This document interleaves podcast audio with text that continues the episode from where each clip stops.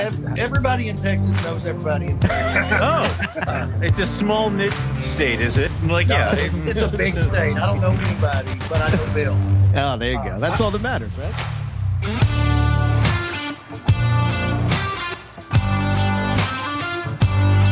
What's up, everyone? This is episode 526, and we are talking with Tony Hurt from Blue Mountain Pythons. We're going to hit on his carpet python collections, his breedings, including what he has going on in the future. Uh, we get into his caging and how he approaches husbandry for diamond pythons, despite some of the obstacles that he would face living in Texas. We also have a special guest that pops in. It's good friends with Tony. He just wanted to show his support uh, for the Patreon members. Check out this week's hot take. We hit on the recent video that popped up on US Arcs Florida YouTube channel. Even though it is very early in what's going on, we still have a chat about what is known so far. All right, let's get into it.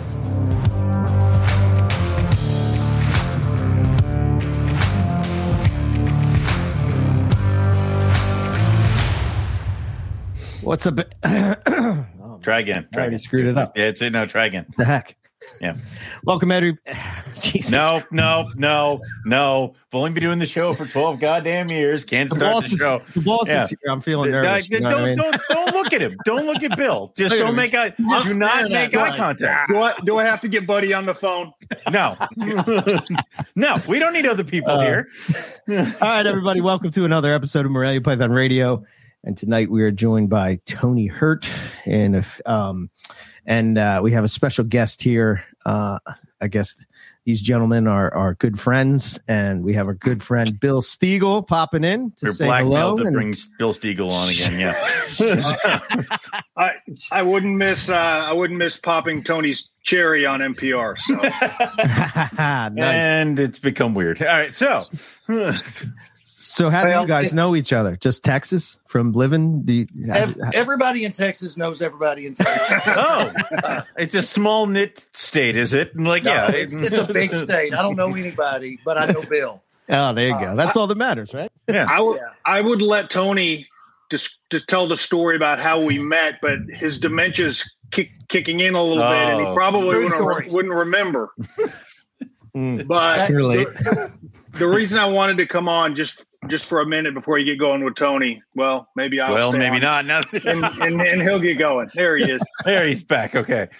is is because Tony Hurt was my original snake mentor. I got Oh. my very first snake from Tony, uh, probably what Tony twenty three years ago, maybe right around I'm right thinking around two thousand. 98, 99. Yeah, maybe a little before, yeah. So So yeah, maybe it- twenty five years ago. it's Tony's fault that we have you. That's what. Okay. That's what. That's what Kim Bill is my keeps best saying. accomplishment. I, I look back, and if I don't do anything, Bill has set such a good example that I can feel good about that. I sleep well at night. So in like uh six degrees of separation type of thing, you uh you you're you created the sickness, I guess, right? So yeah, there you go. Well, yeah. Tony is I don't think Bill was near as fortunate until he met me. So maybe it luck started right here. What Thank God snake? you showed up, Tony. Yeah. What was the snake? What was the first snake? I know it has a ball python. It's a ball probably, python, but yeah. What kind? What was it? It was a, a, a male het pied ball python Het pied. that, that was actually purchased as a as a gift for my son Ryan, who at the time was probably eight eight years old. Wow. Okay. So Okay. like no no other no other genes on top of that. It was just het pied. Back, back Okay. then, that was a, Yeah, that was a that was three big money. thousand I was dollars. about to say, all right, all right, all right, yeah, all right. Yeah, there was uh, there, there was a lot you could do with a het pied. Uh, That- Oh, yeah. Especially like you could flip it over and look at the tail and tell it was a het pied. Uh, That was big back then. that was Yeah. big news. Big news. If Right. you didn't know how to tell that, you, you were doing something wrong. You weren't in the circle. right. Yeah. You weren't in the know. Yeah. Well, Isn't so, so, so anyway, I was just gonna kind of finish how we met. I Yeah. purchased that that uh, snake for my son. He wanted to get a snake, and that that was the first real snake that I had. So I was really an adult when I got got into this, and uh, of course, I quickly took over that snake. I loved it, and a year later, you know, Tony T- Tony really did take me under his wing. I mean, he's the one that taught me how to take care of snakes, how to breed snakes, and uh, we got into some breeding projects together. Uh, ball pythons and then carpet pythons. Tony taught me how to take care of and breed uh, and establish carpet pythons. So It wasn't like there was a podcast that you could listen to that could tell you this Not in information. 1998. Yeah. Oh, all right. yeah, the, the Hmm, exchange of good information point. back then was all about going to shows. It, it's amazing now how we can share information. Uh, yeah. Yeah. and, and it really is surprising that since I've gotten into it that we don't share more. Uh, Yeah. But there's just uh, it's it's a whole different industry hobby. It's changed hundred percent. Yeah, as you guys being former ball python guys, isn't it crazy? I was thinking about this the other day. You see, like Kobylka, he puts out a video. You're like, holy shit, what is this crazy morph combo that he's got going on now? Um, but like back then, when you just had a pied or like a pastel pied, that was like, you know, that was like the holy grail. Bumblebees, Yeah. you- you- like Yeah. oh, sh- you know, uh, killer bees, queen bees. I mean, I don't know. How do you guys see that now? Do, do, do you look back at that and say, ever think about that? Well, I, I'll tell you guys real, fast because it's not a ball python show. I bought a pastel for a thousand dollars, Uh-huh. and I got in the newspaper, and I just started collecting normal females. And then two years from when I bought that pastel, I made eighteen thousand dollars breeding pastels. Uh, Holy shit! and I'm like, this this snake business is the easiest thing ever. so the next thing I do, you know, I'm I'm, throwing the whole house and farm into this snake breeding venture. Right. Uh, but it, it was a great time to breed a pastel ball python, and and I was fortunate to breed some really nice pastels.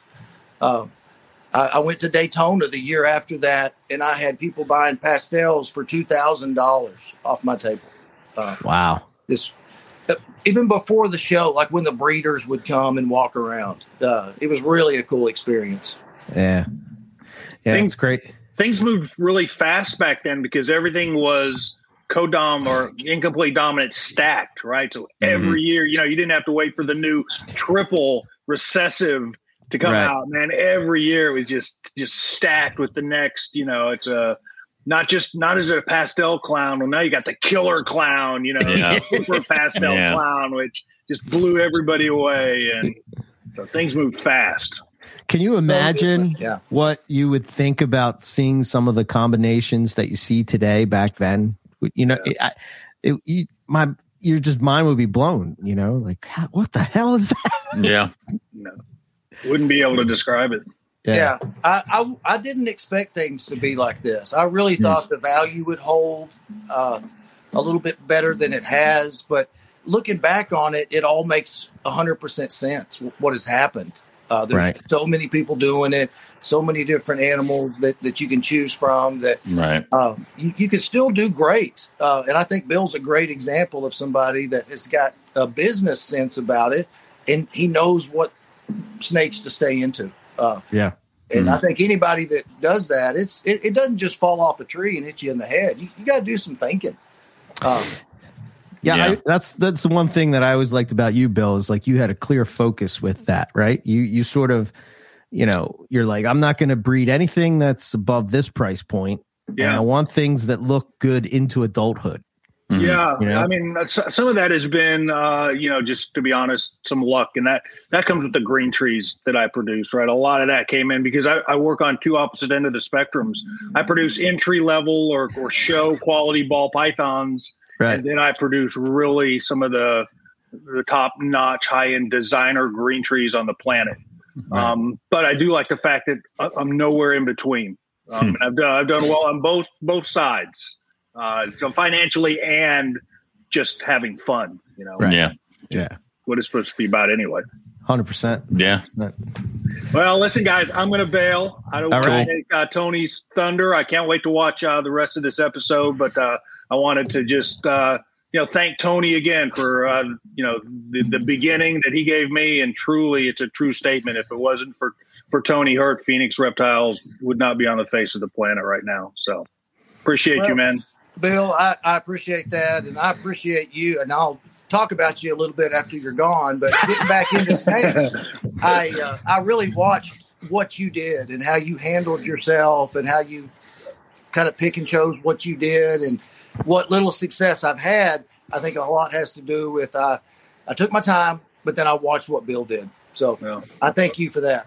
I appreciate that, man. Yep. Awesome. Yeah, we'll tra- we'll trash I'll- Bill when he gets off. Yeah, I, I can't wait. yeah. And I'll get my payback in August when I come see you guys in Philly. Did you Very get a written? Did you get a written invitation to this carpet fest? I don't I'm recall working, sending. I'm working on that. Of Okay. course he did. I Shut already up. said it. No, no one's talking to you. you you're not needed here. You. Oh, see, Yeah. see, Bill. Ah, yeah, yeah. See you, see you guys. Bye, Bye, Bill. Bill. Thank you, Bill.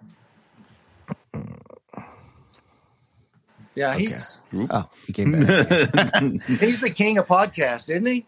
yeah, uh, man. I, I mean, I went just- to Bill's house last week and said, "Bill, I'm I'm going on MPR. What do I do? You know, who, who better to ask?" Uh, yeah, Uh, Bill's well, good people. He's good Yep. people. Good, yeah, we'll keep people. him, I guess, for a little bit longer. No. we'll, and then we'll try to trade him to somebody else, a, a different group, maybe the monitor people. So I don't know. We'll, we'll find something out. That's, So. that's way too much work for Bill. yeah, right. yeah. He's in retirement now. huh? That's true. Yeah, yeah. He, he likes his snakes, but he likes it to be easy too. Yeah. Who doesn't? Like it's it. it You be- don't. Apparently don't. not. you. Apparently you. I don't. What's wrong with me? How many things can I breed? I don't know. I I think. Uh, Listen, Ugh. do you think that I think beyond like, yeah, whatever? It's like, it- yeah. No. See, I try to influence Owen like Bill influence or you influence Bill, but it, I, you know, I'm having no luck here. It- yeah. Well, now, and I don't know Owen very well, but I've been listening to you guys, so I, I know you a lot better than you know me. but uh, you know, some of these animals you were struggling with, and, and you're Mm. really you you've got it down now. So uh, great job to you, and Thank enjoy you. all your babies, enjoy your work, man. This is, if, if you like it, that's what it's about. Yeah, it was uh, uh, one of the baby white lips left this week uh, to go to where it bel- like to a new home, and I was like, no, Bittersweet. Like, like, well, you try for ten years to get the little bastards. And then, Yeah. like it's it comes time to it, but um, it went to it went to Lisa, so it was it wasn't like Oh, good. it wasn't Oh, that okay. bittersweet. It went to went to somebody we know who was going to appreciate it. Yeah, she'll but take care of it. Oh yeah, but I'm like, uh, I don't want to sell them. Like, I don't want to put them off the, you know, it's you have to deal with all the other stuff that comes with it. But Well, I'm sure you want them to go to people that you know, and you can Right. keep track of them. And yeah, I, I think it's really interesting uh, how much easier it has been for me to work with always captive bred animals. Mhm. But hearing you guys talk about the white lips, which which I've been in the white lip business before. I, I bought wild caught white lips for forty five dollars and loved every minute of them Mhm. trying to chew on me. yeah, Uh, I'd, it's I'd a wear a fun time. snake suit to hold them. Uh, but I hear people being successful with Yeah. those wild caught snakes. Uh, Yeah. Not, not the way I would go as a beginner, but I, I think there's an art to that. Uh, it's really awesome to see people get those snakes acclimated and to reproduce. It, it's it's it's watching people who are like, I've had a corn snake for about a year and a half now, and I want to get your opinion on what I need to get a white lip. And I'm like, I think you need more time, is what I think you need. Like, Yeah. um, but. It, it, it seems like as stuff becomes more accessible, they are gorgeous animals. So of course, people are going to be attracted to um, them and wanting to to own them. And it's it, it is cool to see people have success with those rare kind of weird off the cuff stuff. So I mean, I'm working on getting some wild caught Dunai adjusted right now. So I feel Owen is an example of what's often overlooked in the hobby of, you know, sticking with something even through the the terrible lows. gut punches, yeah, You know. all, all the wonderful gut punches. And like if you're if you're really, you know, I, I hate to throw the word around, but if you're really passionate about the the the species or the project or whatever it would be, that, you know, somehow you're going to eventually come out on, you know, on a positive thing. But I think I think it's it's it's cool so that people can see that, you know, that have been following the show for a long time. That have seen Owen through those lows and those weeks where he's just like, I don't know, I'm gonna throw something against the wall. Yeah. you know. Well, and now to finally have success, it just you know, I don't know. I think Yeah. that's I think that's cool. No, I, I think that's what it's all about. And and you know, if you're going to have several species, you know, maybe have that hard species that's going to have that big that big payoff. It may Yeah. not be a financial payoff, but it's going to be a payoff for you knowing that you accomplished that that hurdle that a lot of people haven't been able to jump over. And, and it's something that like maybe it doesn't produce every year, but when it does, you're not in a rush to sell the babies. You can kind of slow it and like you can set them at a price that yeah, they're not going to run out the door. If they do, it's a great idea, but like or fantastic. But this Right. way you can kind of ease it off a little bit. But you know, there's a lot of different ways you can skin the cat. So Well, you can even you know hold a, hold them all back and Yeah. just just raise them all a different way and kind of mm-hmm. find out the best way to do it. You know. We, we all act like we know what we're doing, but 20 years ago we knew what we were doing and it was completely wrong. So, Right. you know, and we're still learning that we're Still wrong. doing, yeah. right, right. you know, still figuring stuff out. Well, let's go back to the beginning since this Yeah, is your first yeah. time on MPR. How did you get started in reptiles? You know, I, I'd have to say, like a lot of your guests, I, I was just born with the snake gene. Okay. Um, I, I really was always amazed with snakes. My my dad taught earth science, and when I was about five years old, one of his students brought him a snake to give to me, and it was a little hog nosed snake, and I put it in an aquarium and tried to feed it uh, any kind of bug I could find in the yard, and uh, eventually it died. Uh, and I just kept getting snakes and killing them. Uh, but I didn't have anybody that was into snakes to tell me any different. Uh, Right. there, there, there wasn't a, a library in this town that I could go and even find a book on how to raise a hognose. Uh, re- really, the information age is upon us. You know, I sound Yeah. like I'm 100 years old, but I'll, I'll be 53 in a few weeks. And living in a town of 3,000 people, that, that's just kind of what you did. Uh, but uh, eventually I learned. Uh, I, I got a garter snake, started feeding the goldfish, and man, that was the coolest thing ever. Uh, and then just always kept snakes in my life till I got to uh, to high school. Uh, and and I could tell you guys snake stories, man, if you want to know some crazy stuff. But we got a lot Always. about. So I'll skip over it. Always, but if you want to go on a tangent, just let it let it fly. That's what we that's what we want, man. We want Well- the crazy stuff. yeah, someday I'm going to send this book that my mom had her first grade class write about me and a Burmese python that escaped, got into our washing machine, Oh God. it met its maker in that washing machine. And, uh, Oh God. it's a long story that they wrote. It's very, very cute, and uh, I, I, I'm really proud of that. Looking back on it, not that I killed the snake, but uh, I blame the equipment I was using. But it, it was really a, a neat story that really, hopefully, exposed some of those kids to animals and snakes and how great they can be to keep. Because I was very upset. It, it was a Mhm. very emotional story about me losing that snake. Yeah. But uh, so got out of snakes when I hit that age where I'm looking for girls, and uh, but then when I was uh, right out of college, got uh, moved back to Dallas, and um, somehow or another I came across Stan Grumbeck. Uh, Okay. If, if you know Stan, Stan's the man. This guy's been breeding snakes before I was born. Uh, and he, I went over to his house and he had a snake room, and I saw what you know, just couldn't believe zoo quality or better. Everything was just immaculate. He had snakes in drawers, snakes in cages. Man, my head just started spinning. So a year later, I've got berms, I've got boas, and then I I, I get in the berm breeding business, which which was great. I loved Okay. it. Uh, got some albino berms and green berms. I bred some Colombian boa constrictors. Uh, really a, a neat time. I sold all those snakes in the newspaper. I, I would just post ads, uh, and people would come over and give me a hundred bucks or forty bucks, depending on what snake they were buying. And uh, it, it got so it got so busy that I would just have to say, "All right, it's going to be Saturday morning between eight and twelve, and you can come over and buy your snakes." Uh, but I had a great time doing that. Uh, it was a lot of fun. Uh, how how I survived? I, I had those snakes so fat. Uh, really knew, you know. Again, I, I'm, I'm just flying by the seat of my pants. I'll Right. call Stan. Stan, is this okay if this snake eats a 12 pound rabbit? You go, Well, I, I guess we'll find out. Rabbit, yeah, only one way to know, really. It's yeah. So that's But- awesome. With with life and jobs, I ended up uh, leaving all that with my with my partner at the time, and uh, didn't get back into snakes until uh, about a few years before. I, I met Bill. Uh, Okay. and then, and even then, because I had seen a diamond carpet cross at Stan's house that was amazing. The snake was way overfed. It had to be 10 feet long, but it was just solid black and had big X's down its back.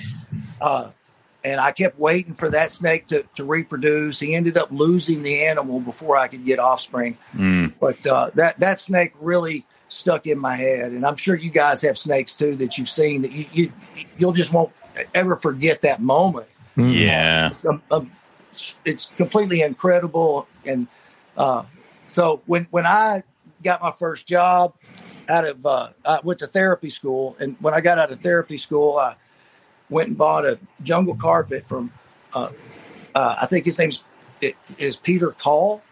Yeah. I always Yeah. called him Python Pete. Yep. Yeah. He he sold me a smoking snake. Just loved it. Yeah, Those are good jungles. so yeah. Oh yeah, I, I wish I had that snake. Uh, and then a few years after that, I, I got some rainbows that uh, from Lloyd Limke.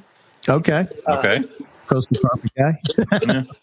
also. Oh yeah, Yeah. and, and I had no idea who it was, but I bought some adults from him, and they were perfect and bred for me every year. It was the easiest snake to breed. Uh, and and then I got some jungles indirectly. Uh, I, I got them from him, but he'd gotten them from the the Barkers. Okay. And, and these animals were all descendants of the, the beautiful jungle carpet that's on the, the cover of Pythons of the World, Volume One, One. or Volume Two? One. Volume one. Yep. Volume two is about ball pythons, and then Okay. volume three is the rest of the stuff over there, all the Indo stuff. So I would take that book to the shows with me, and I'd sell these jungle carpets that, that were just beautiful. Uh, That's awesome. and and th- those are some animals I, I, I wish I still had. They, they were probably five or six years old when I actually bought them, but just Mhm. in perfect condition. Uh, loved carpets. Uh, they, and it wasn't too much longer after that that I got distracted by the ball pythons, uh, and, and that really was the beginning of the end. Um, I, I had probably a hundred adult breeding females and hmm uh, you know, five or six different ball python, really nice uh, spiders and pinstripes, and, and all that sounds no big deal, but uh, it was a big deal back Big deal then. Yeah. I mean, that was that was. um I, I remember having friends in college in the early 2000s who had uh, some pastels, and they were like, "We're going to breed them because they're still up there." And that was around the time when spider was just starting to really kind of affect a lot of things, um, or be mixed in with some stuff. So I, I definitely know that was still kind of up in there. It wasn't. They weren't the buy one get one free ball python at that time yet. So but but it got to be a lot of work, and I, Mhm. I was having trouble with with my marriage, and so I, I got a divorce, and and, and just kind of let just just didn't look back with the snakes. right. Uh, and and I didn't think I'd ever get back into it until my daughter hit about seventeen, and uh, she didn't need her dad as much. Uh, so I needed something to take care of, and I decided I'm I'm going to get a snake. Uh, Okay. So I uh, started thinking about, and, and I that that's when I started listening to you guys, Okay. All right. just trying to soak up as much. Uh, I, I listened to one show thinking I don't know anything about carpets. You know, I've, I've, I've, I've read them. I don't know how many times, but man, everything has changed so much. Uh, but that's when it all started. I, I, I bought two snakes in about two years, uh, and then I started to raise those up. About the time they bred, I started diving into more. Uh, Okay. but uh, you, you know, since then, I've, I've I've just really keep a small collection. Uh, I, I think I've, I've bought, not including the the diamonds, I've bought five animals. Uh, Okay. and then uh, everything else I have is stuff that I've held back and, and raising up to breed. Um, Were, But- were were the diamonds the like when you came back in? Was it straight to the diamonds, or was it to something else for a little bit first, and then you kind of worked your way up the diamonds?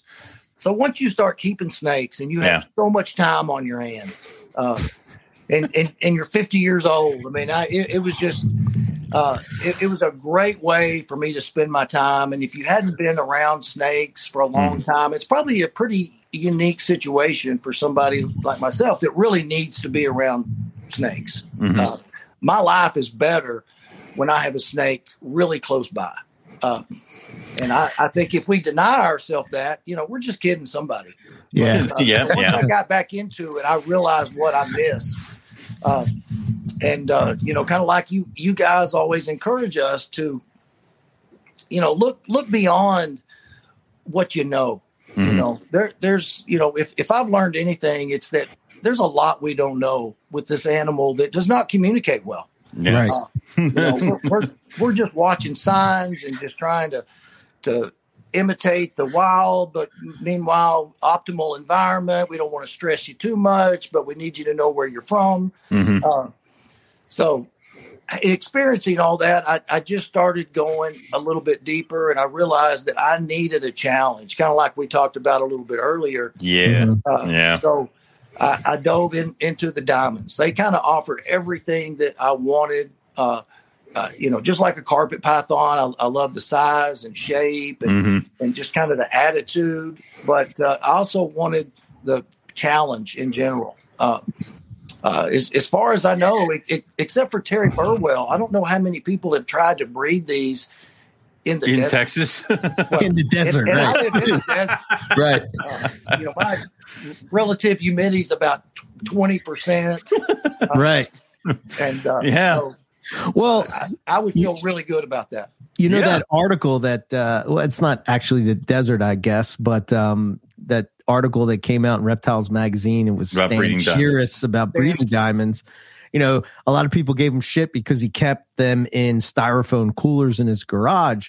But you know, after talking to Rob about that, he was saying about how the temperature in Colorado, which is where that guy was from, hmm. um, is just so different uh, you know, because he will say one, he'll show me a picture where it's like snows on the ground in the morning time, and then in the afternoon, it's like the streets are clear. Here right. in the East Coast, it snows. The snow's staying there for for days, sometimes yeah. months. You know, yeah.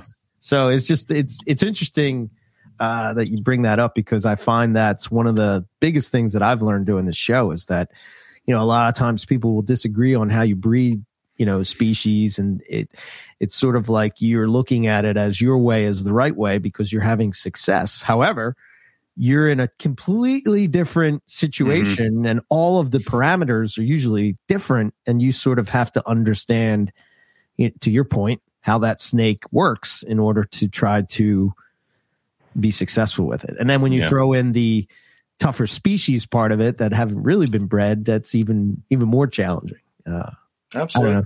Yeah.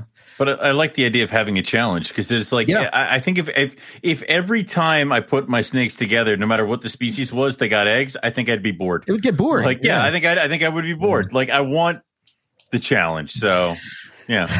And and I wanted the challenge, but I mm-hmm. also knew that there were some great people in the hobby that know mm-hmm. how to do it. Uh, right. And they don't know how to do it maybe at my house, but uh, you know, I think unlike some of the things that you've done, Owen, you're you're really flying in the dark because even the stuff that people have been successful with, yeah. you're really not sure how much that contributed to them being successful. Uh, right. Uh, like what what did I say? Like any anybody can run into a clutch, do it do it twice. Like let me let me see you back three to back times, or right? something like that. Three times. Well, that would be the thing, right? Uh, yeah, three times you three times you know what you're doing. Um, right. If you get a, if you get three clutches, you know what you're doing. One and clutch. I thought about that yep. statement, Owen, and mm. I, I like where your head's at.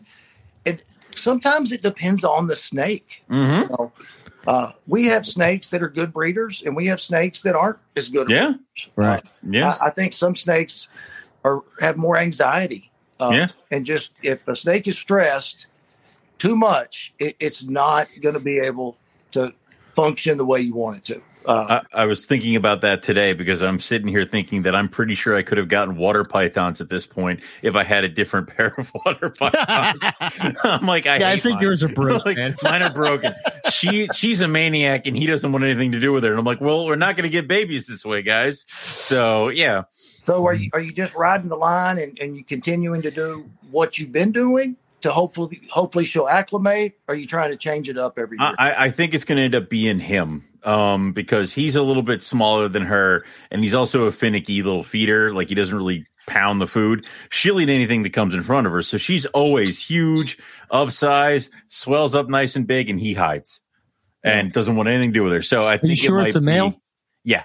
Okay. Yes, I pro, I pro, the amount of times it, he's had more action with a probe set than he's had with her. Okay, Okay, fair enough. it's, um, uh, but it's one of those things where it's like uh, maybe you need a different boy, boy with a more of a Right. jerky personality. So Or, We'll or just some kind of stimulation. mhm. something different. If, if it's you know maybe sheds of other snakes, uh, but uh, you know if if you use a, a nest box Mhm. and, and you get eggs in that box, I've really had good luck with that smell with all, all kinds of things, just Okay. stimulating a snake in a, a different way. So I've really got to where I throw all kinds of stuff in their cages. Mhm. One, I, I want them to smell something different, but I like to see what kind of re- reaction I get.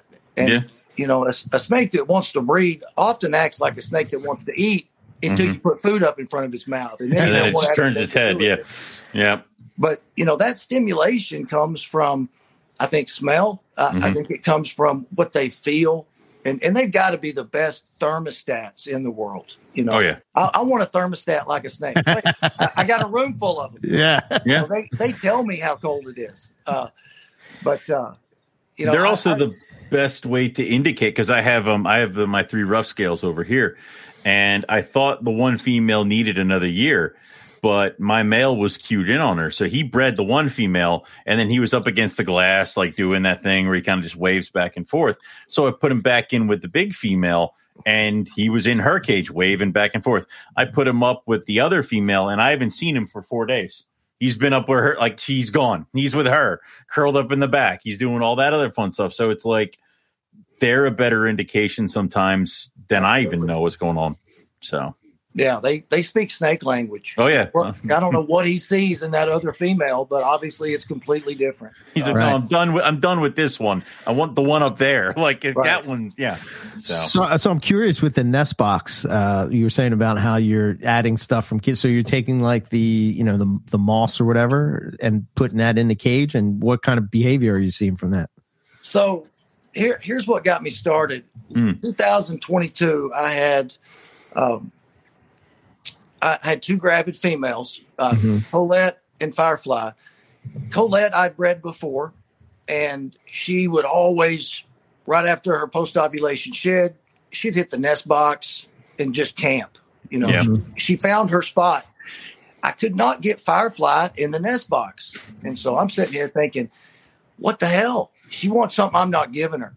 mhm. Now, I'm telling you what I thought then. That's Mhm. kind of changed now. But so I get the idea of taking the bedding from Colette's nest box and putting it in Fireflies. And as soon as I did that, she immediately hit the nest box and she settled right down. Um, so something about that. Uh, Interesting. I didn't change where the box was. I just added a, a different element, which was smell uh, of a female that should be uh, emitting hormones. Uh, Yeah. at that time. So that snake's got to smell different than a female that you know in in the in the spring, so to speak. That and it might be one of those things that like she can smell that eggs were deposited here, and you know that might be something. She's like, it's a safe place to put mine. I, I don't know if I make that connection. And then, and then if you look at carpet pythons, um, they usually uh, are, you know, think about those uh, s- uh, observations that have been seen in the wild where they Mhm. continue to go back to that same nest site over and over and over again to where people have found, you know, uh, hatched eggs. Underneath, Yeah, underneath, the, the females yeah, that are sitting yeah. on eggs. Yeah. Yeah. So, Hmm. Well, and it and it, it kind of makes sense. It, it would be much more advan- advantageous for them to use that same spot, uh, Yeah. and it's going to help the males find the females. Uh, Yeah. yeah. Yeah, I, I, I think all that's fascinating. Just, Yeah. just how these animals operate. Uh, Me too. because watching mine, I, I don't know how they survive sometimes, you know. uh, but uh, you know, that's a whole different topic. I don't Yeah. know if, if we make our snakes decrease their survival skills because we make their life so optimal. Uh, It's possible. Yeah, Yeah. you don't have to be you don't have to be the best hunter. It, it's going to come back next week, so or in the next couple days. So right. You know, we Yeah. raise these animals in, in almost an incubator type environment. Um, mhm. And, you know, I, I think that's why people didn't have success with the diamonds is Mhm. the diamonds need to be stressed, or at Yeah. least what we would interpret as stress. They, they Right. need to be. They need to get hot. They need to get cold, uh, and and that's probably what makes them strong. You know, increases their metabolism. All that's Mm. work. So Yeah, I, I think uh, I think we talked about it maybe on the last show or maybe the show before, but we were talking about how like when we go herping and we've you know we see this the snake in the in the wild, we're seeing like this little snapshot of what their environment is like, and you know if it's going to get cold, it's going to get cold. they Mhm. either die or they don't, you know, and Either get out of there or die. Yeah. right so i think i think i think that's a good that's a good thought that you know we're, we're sort of uh i guess in a way it's like domesticating them now Yeah. You know? absolutely, yeah.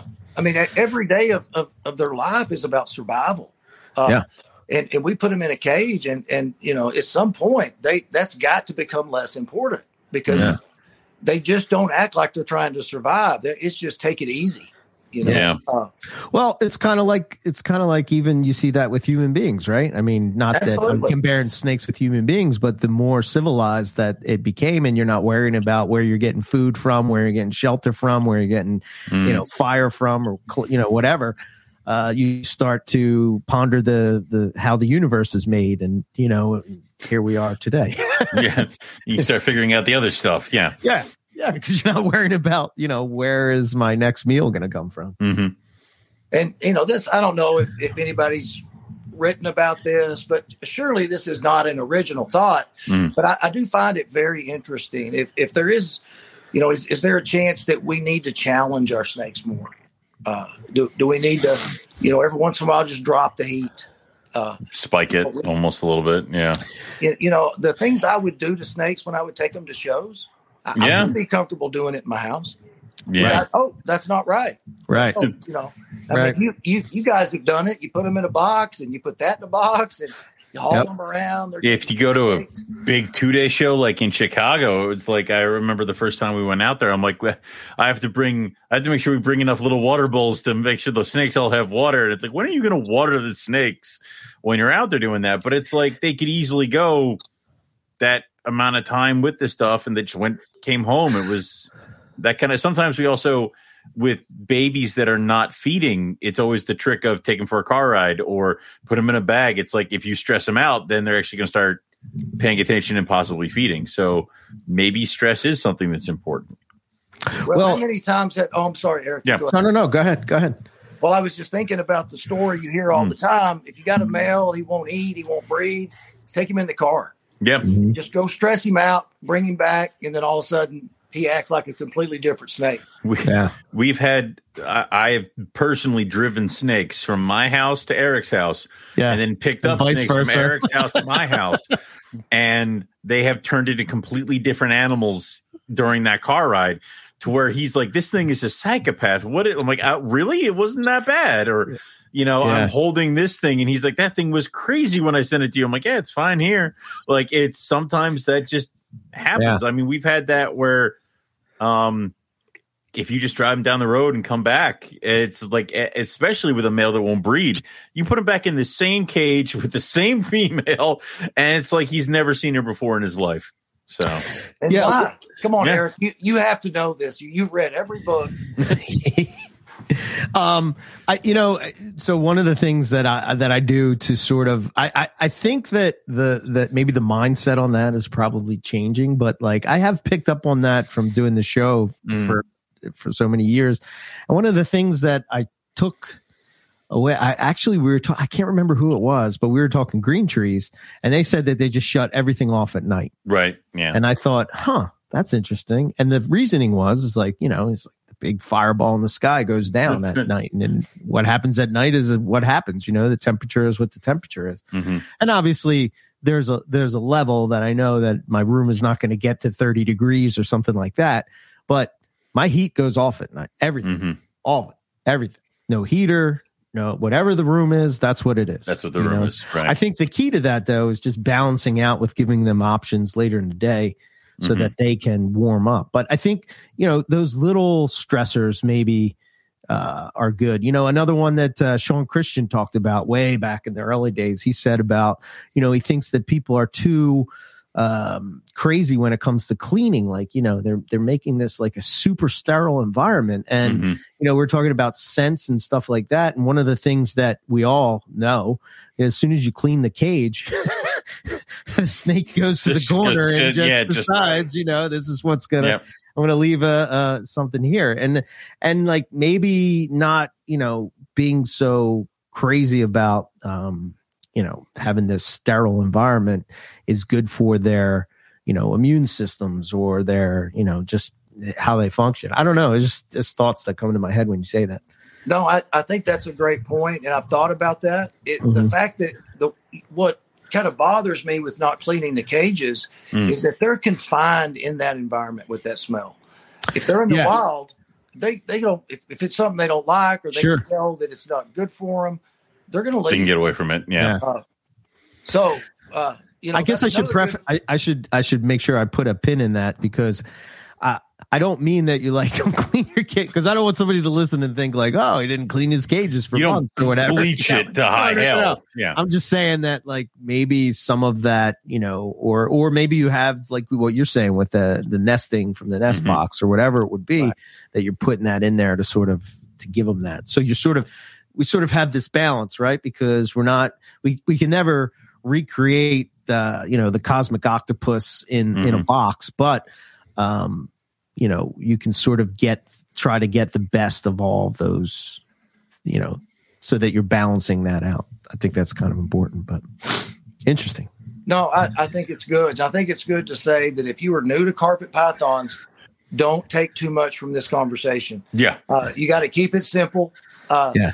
But once you understand why you don't have to keep it simple, then go listen to this. Uh, Right. yeah then you can step up a little bit after you've get, get them take a baby from hatchling to adult and like and proven breeder and then you can start messing with stuff. Because like you you've gone through the like at this point now i think this year i will have animals that i produced their great grandparents and now their their eggs are in the incubator and it's like when you've done that and when you started having multiple generations on on top of stuff, then you can start messing with it. Like if I start messing with hatchling carpets, it's not the be all end all for me because if it starts going bad, I know what I can do to try to salvage the situation. Exactly. So, you know, yeah and you also have the experience to sort of be able to tell like we all i think the three of us here all can look at a snake and tell if something's right or not or wrong I- you know what i mean it's just like it's weird i don't know how to put it into words and it's hard to teach but just like you know it's just that visual thing you're like huh that seems you, a bit you off know, you know that- what. Looking at your snakes every day, you know when something is off. It could Right. be minor, and where we have a problem as new keepers is we will convince ourselves that it's not true or that's not correct or you know what the internet says they're doing this so it should be fine. Your first knee jerk reaction of something is not right is usually correct. And that's like oh she's holding her mouth a little weird. Eh she probably just has a little bit no that could be the beginnings of stuff and you should yes. try to see how that goes or she's sitting a little cockeyed. Well she probably isn't gravid just keep going Right. and then so it's the problem is the only way to learn that stuff is to mess up a bunch yeah, I use the uh the example. It's probably the easiest example Mm. is um you know when I first got into back into carpet pythons, you know the there was the ninety degree hotspot Mhm. type of situation, and you know you have to have like eighty five ambient, and Mhm. um you know you constantly seeing snakes in the water bowl trying to get away from the heat, and they're Mhm. like plastered up against the face of the tub or the cage or whatever it would be, and then you adjust that a bit and then you see a different behavior. And now you start to see them you know in different positions you know so that's sort of like Mhm. how we sort of stumbled upon that we maybe possibly could be keeping them wrong or we're keeping them too warm. But if you think about how sort of what you said earlier tony about you know we really didn't have back in the 80s you didn't have the equipment that you have today. It was sort of it was sort of just uh you know how do you keep a Burmese python? You put this lamp on top of it, and you know you got to make sure that it's 90 degrees, probably because you weren't keeping it in a room that was regulated temperature, or Mhm. you know, it, it's just different things that uh, sort of we've evolved. If, over the years. if you had a thermostat when I started keeping snakes, you were a professional snake keeper. Okay. Right. right. And now that's become just you have to have it. It's That's- it's a it's you know. needed thing, you know. It's the amount of technology that we have crammed into our snake rooms. If you really kind of sit back and think about it, is stuff that all at one point people were making or jerry rigging. You happened to find some person who was interested in snakes who had the know with all of how to make this thing or use that thing for this. I know a lot of the stuff when I started was they were temperature control systems that you use for air conditioners. Yeah. Right. I I, I sold Rancos There you go. uh, back in the day. Ranco thermostat. I had Right. a guy that would build them, and I'd sell them. I'd make ten dollars a piece. Mm. I, I probably made four hundred dollars. Uh, but over a year or two, it, it was just a waste of time. But I had good access to thermostats, and I learned about thermostats, Mhm. and Right. I helped people use thermostats that otherwise could have damaged their collection. Uh, right. so no, it's it, it's really funny. I I bought uh, a new thermostat for my diamonds, and it's a Herpstat. It didn't come with a book because I bought it from a friend. Yeah. Oh Uh-huh. my gosh, that Yeah. thing, it's amazing. Yeah. it's like getting a new Apple computer. Right. Uh, You have to sit down and figure like I, I think I had my herbs my first couple Herpstats for like years before I started really figuring out what they could do. It's like aside Yeah. from set You told me. Like yeah. You told me where it's like you can ramp down you the can ramp it temperature. up, I was like, wait, down, what? You can do all this fun stuff and if I can just get it, so all I got to do is push a button, like you know, and and they'll all do what I want. It's that's the next step. I mean, but- that alone right there is Yeah. just is just amazing of what you can do with that, right? You can you can have the heat slowly rise up into the afternoon to where it peaks and then, And then slowly, bring it down, dips you know? Yep. It's it's and you can control that, you know? Yeah. That's I wish you could do it twice. I wish you could ramp up and down, and then Mhm. ramp back up and down. Spike it Not up. that I would yeah. do that every day, but there might be some days that I would want to do that. yeah. If you could, if you could sit down and almost, I I mean, like you know, plug it into a computer or something, and almost plan it out that like maybe every once in a while they have a bad day, like it's going to be a cooler day, it's going to only get to this point and then level off the whole day, or like you said, it's going to kind of do a couple spikes, like Well, it's probably similar to like if there's cloud cover, right? I mean, right. if you have if you have the bright sun on you, you're going to have, you know, it's full Yeah. full thing. I bet you give it a couple more, give it a couple more uh, we- things. I can't remember. It's aquarium. It has to do with aquariums that they use Yeah. this technology. But basically, you can have this app on your phone to where the weather to wherever you're trying to replicate is sort of doing the same thing. So if all of a sudden it gets cloudy, the lights sort of, you know, have a certain hue to them and the temperature changes a bit. So Could you just imagine basically just setting up the the zone of the cage and be like, I want this cage to be like Darwin, Australia, all Yeah. year round. Whatever's going on in Darwin's going on in this cage. Like Right. that would be awesome. yeah, hundred percent. And it, it's it's probably possible. Uh, Yeah. Yeah. Really remarkable. It will be. So at one point, it's just gonna stuff like that's just gonna get easier and easier till eventually further down the road when everybody's got like Herpstat 12s and they can run their entire room off of it, wireless, Bluetooth enabled, and can pump music out of every single cage.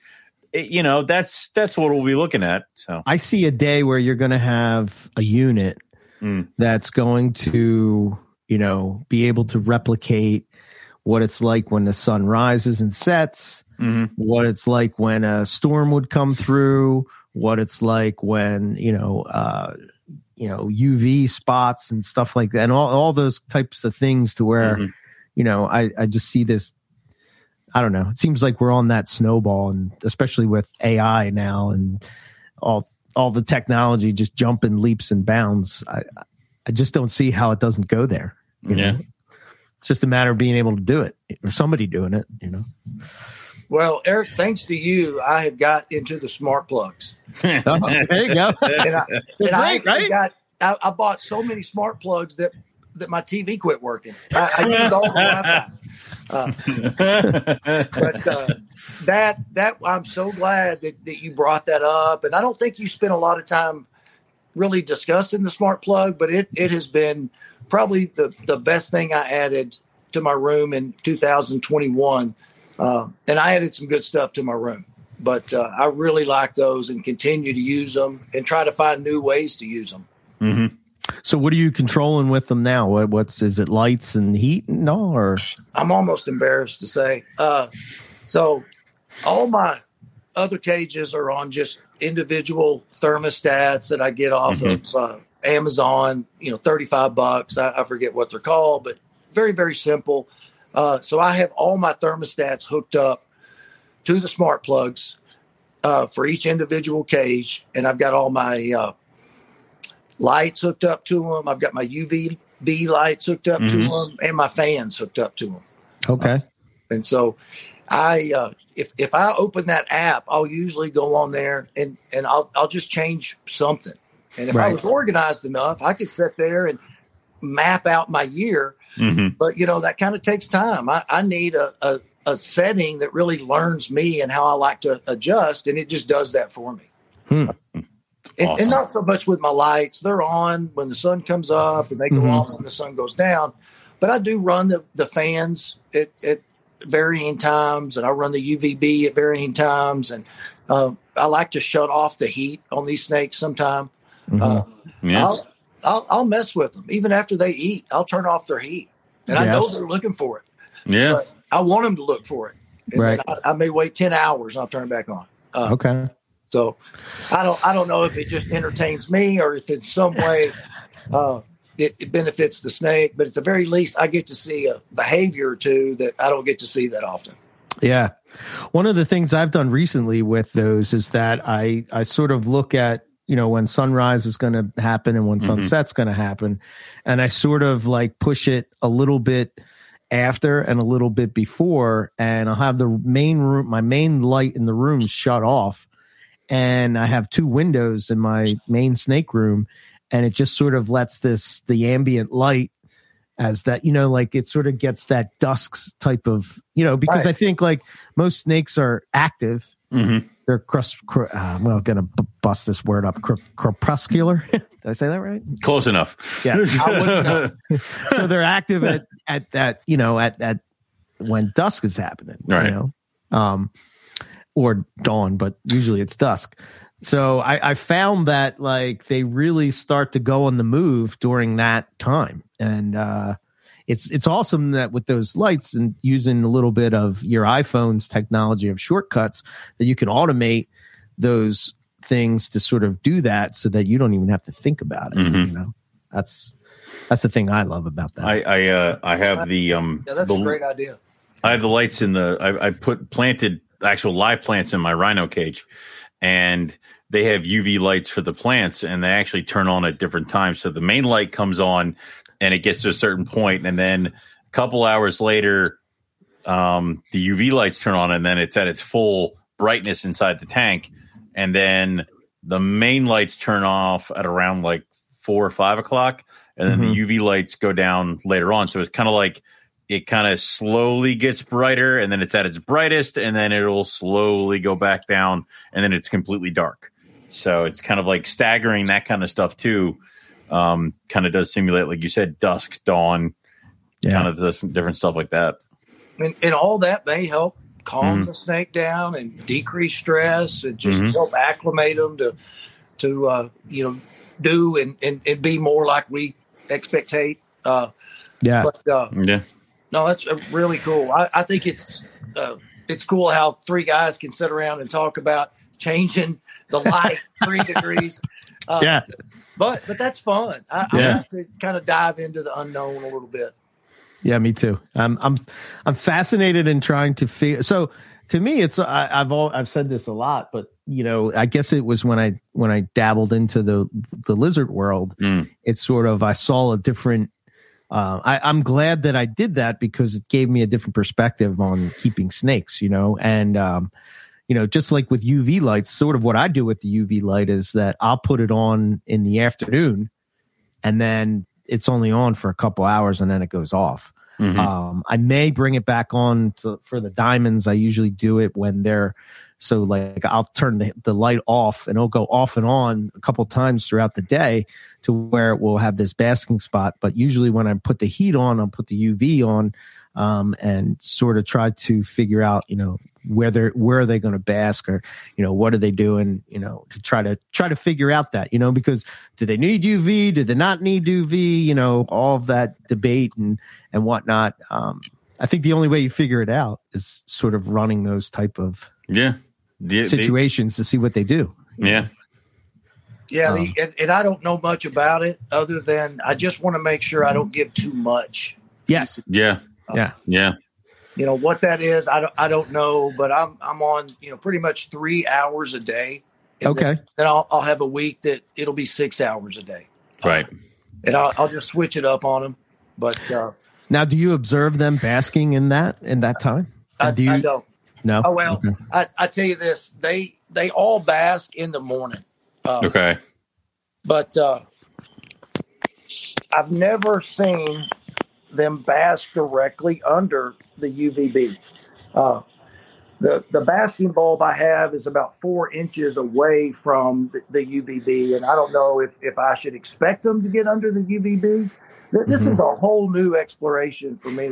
Uh, I got Mhm. these focus cubed habitat cages Okay.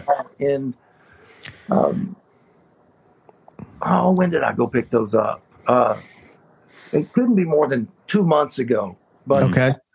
that that's the first time that i've consistently shut the heat off to a snake at night and, and just like you keep eric all my diamonds heat it's off 100% at night Okay. but, uh, you know that that's the one part of, of my room that I just don't know because I'm getting used to the cages and the Mhm. snake behavior in the cages, and it's just completely different from what I've done. So I'm I'm learning hopefully every day. So I got a question before we get into the cages. Do you notice the um, same behavior from the diamond crosses as you do from the the pure diamond stuff? No, uh, Mm. I, I Right? It's think the different. diamonds are different. Yeah. Okay. The uh, you know some of their behavior and that they really want to bask. hmm I, I think they prefer that. I, I've got Mhm. belly heat in all my other cages. They rarely use it. Uh, hmm they're they're basking at least eighty percent of the time, Yeah. and it's just under a, a LED light. But, Okay. but they like to be in the light. Uh, but uh, other than that, man, the diamonds are just different. They're Yeah. Yeah. harder.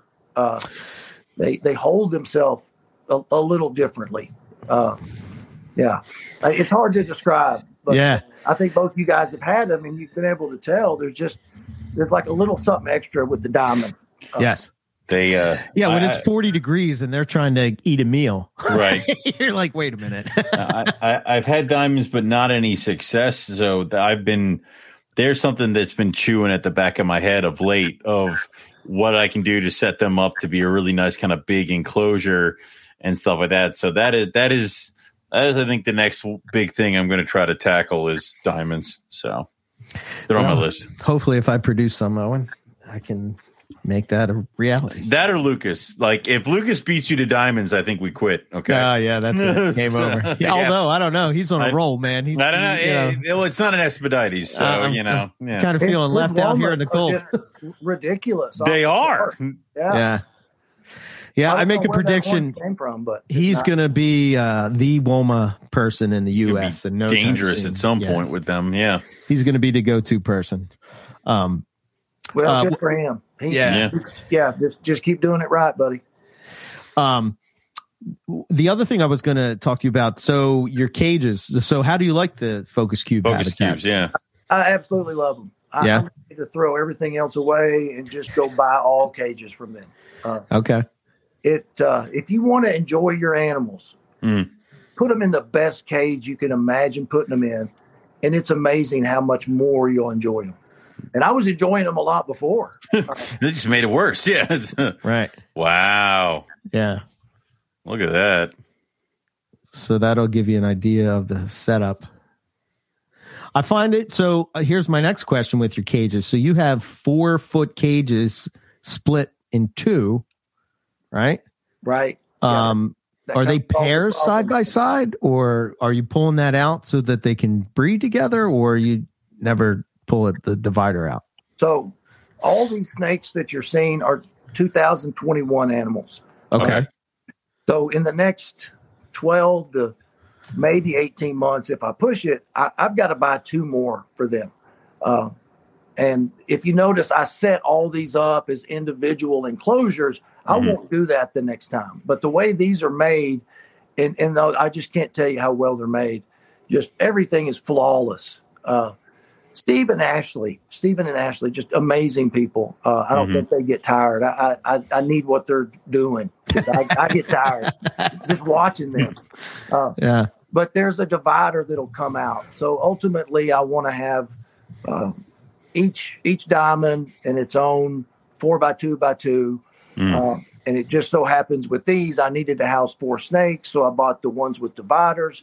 But uh, those dividers will be removed, and uh, probably what I'll do is end up buying too many, and then I'll use these for some snakes that I, I'm going to raise up. But but my plan is just to use those as a one unit cage when I get two more of them to put the other two in, if that makes Mhm. sense. Right. I also love the. I don't know if this was done, if this was your idea or something you did or a thing that they have going on, but the fact that you got the hide box, you know, under the shelf, Mhm. and it's similar to what people do when they're attaching it to the to the ceiling of the cage. Um, and then I, I from the picture on below, you sort of have an in and out from the top Yes. of that shelf. just It's- amazing. Uh, they uh, Stephen thought there wasn't going to be enough room Mhm. because the shelves, everything, it has been modified to incorporate this four units in two cages. Uh, but uh, when when he got to the point where he, he really put his ruler on it, there was room in there for that that hide, and I'm so thankful because there, there's no way that I could uh, have a place for them to hunker down that would be in a better spot or just more user friendly for me and them. Um, Mhm. I, I put moss in there. Uh, I, I pretty much run everything in a, a sterile setup, but I do have uh, sphagnum moss in those drawers. I spray that down every three or four days, and, and they love those drawers. They're in and out from that hole in the top shelf. Mhm. And there's a, a rock, uh, a piece of flagstone under the UVB lamp, or not the UVB, the halogen bulb that's in there. And, and they'll get up and lay on that rock and then go back into that hide. It's really worked well. That's awesome. That's awesome. Highly recommend them. Yeah. Really cool. What is the see that it's sort of like the door sort of goes down like that. What what's that? Is that Yeah. Um, that is just the design of the door. That's Oh, just the way okay. cut it. All right. That's cool. It's just a you know their their way of, of giving it a little bit more character.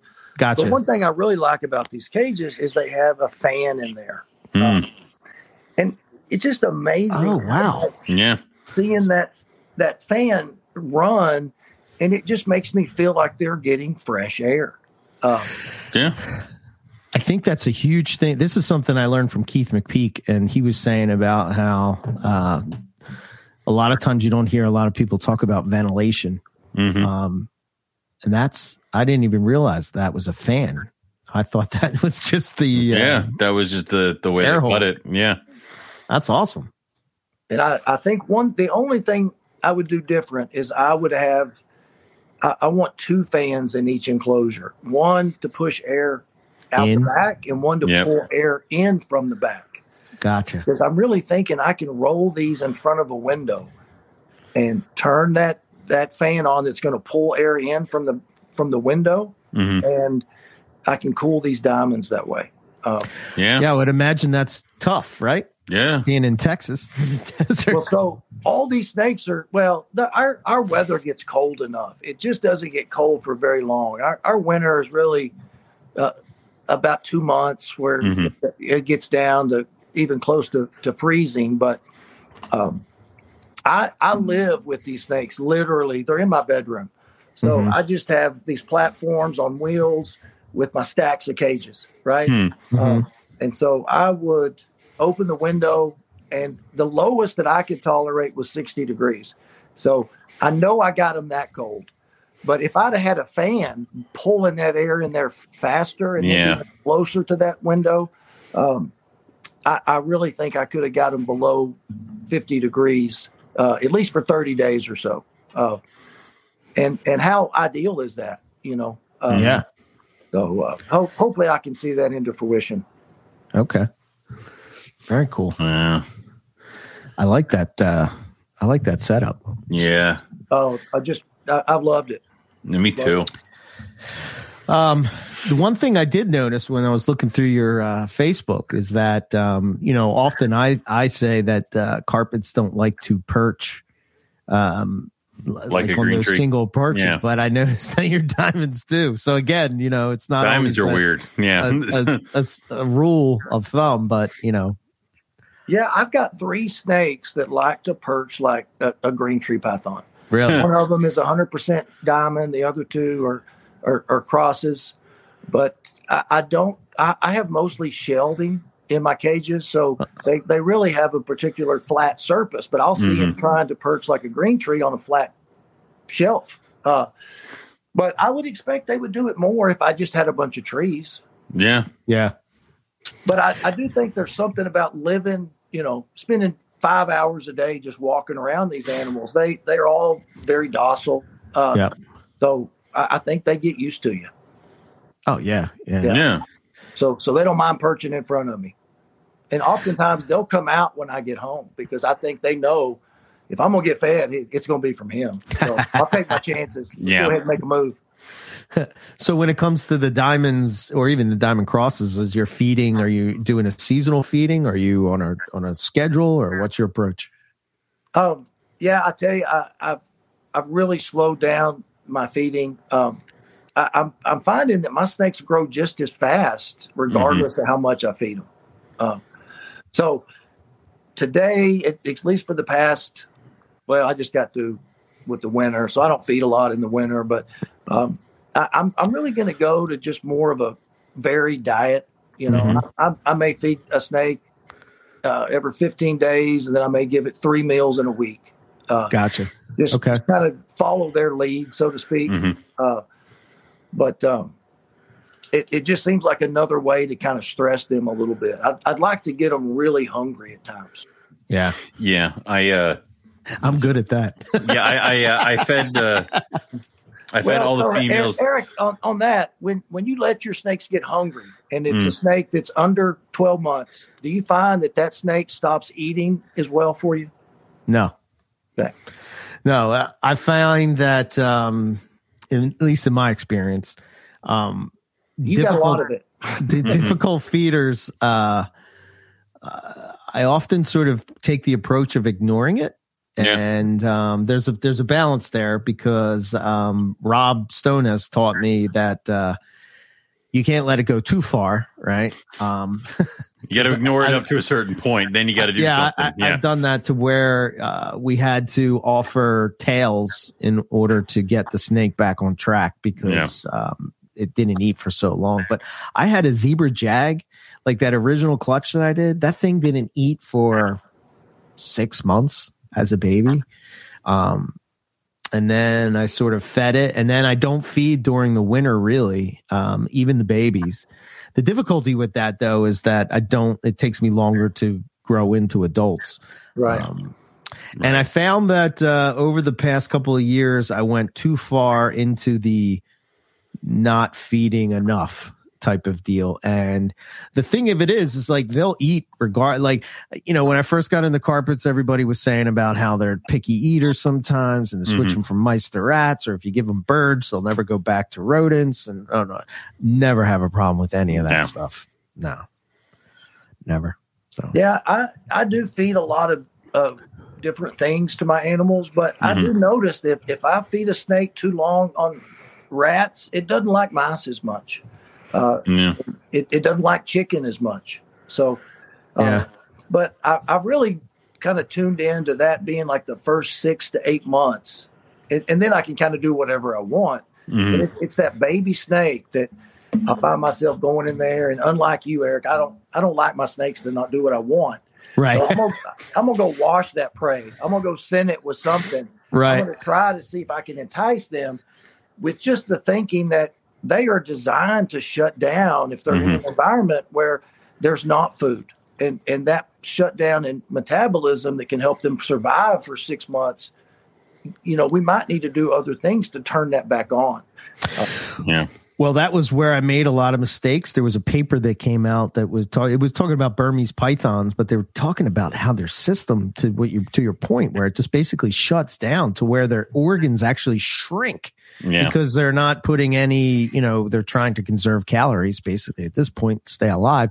That they're they don't want to put unnecessary calories into organs i guess that they're not using which to me is just, to me that that's that's just one of those things that i think everybody sort of just glosses over that's just amazing to me about pythons in general it's like they basically are shutting their parts of their body they're shutting Down. off like Yeah. a like a light switch you know and they're shutting them down i found that though when i'm doing that where i've made the mistake is when you're coming back up you sort of have to like you can't just throw you know I did this with a Moluccan scrub and it was terrible that Mm. I, I lost the scrub because I fed it uh, what I normally would feed it. Where you, uh, I think my approach now is that I would offer it a smaller meal to Mhm. sort of kickstart that digestive system back up. Um, and then, you know, smaller meals more often type of deal to sort of get that, get that going and, and get it back in sync. Um, Yeah, I would do the same thing. I'm always afraid to feed a snake that hasn't eaten in a long time. Of Yeah. eating. yeah, Yeah. Yeah. I would And I not don't know if that's recommend it. common sense, but it also to what you're saying, Eric. It's completely amazing. It's the equivalent to to these snakes shutting down would be like us holding our breath for an hour. Yeah. You know, Yeah. shut your breathing down. Yeah, good luck with that. Uh, you're gonna need a net to drag me up. Yeah. Yeah. But just really amazing animals. And and I think a lot of, a lot of times we don't appreciate all these incredible things they do Yeah.